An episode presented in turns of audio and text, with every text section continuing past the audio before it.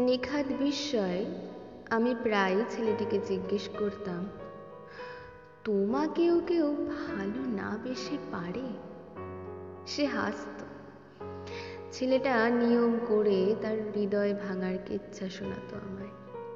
কি সুনিপুণ হাতে জনৈক ভদ্রমহিলা তার প্রেমিক হৃদয়টিকে ভেঙে চুরমার করে দিয়েছিল ইত্যাদি। আমি তার সব কথায় ভারী মনোযোগ দিয়ে শুনতাম।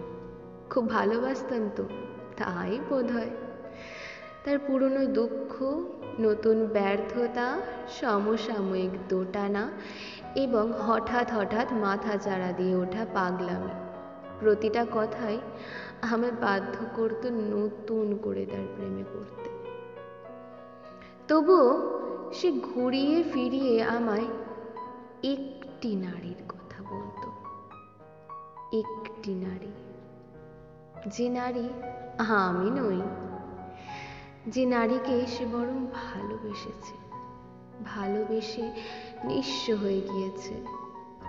যে নারীকে নিয়ে সে জীবন কাটাতে চেয়েছিল। এমন একটি নারী যে আমি নই। যে কখনো আমি হব না। আমি সব শুনতাম। কখনো অন্যমনস্ক হয়ে, কখনো খুব বিরক্ত হয়ে। কখনো বা ভীষণ কান্না চেপে রেখে।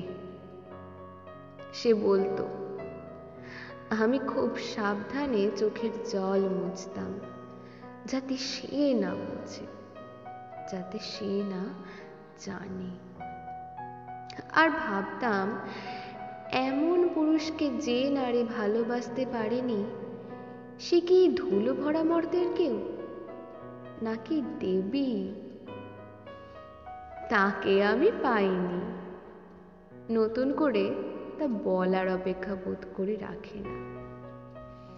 তাকে আমি পাইনি তেমন করেই, যেমন করে সে পায়নি সেই নারীটিকে। ইদানিং একটি চমৎকার পুরুষকে আমি তার গপ্প খুব শোনাচ্ছি।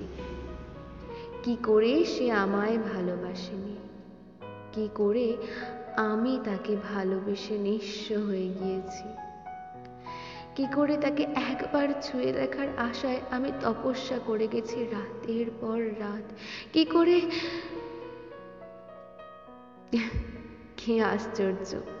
আজকাল সেই চমৎকার পুরুষটিও নিখাদ বিস্ময়ে আমায় শুধুই তোমাকেও কেউ ভালো না বেশে পারে? আমি মুচকি হাসি।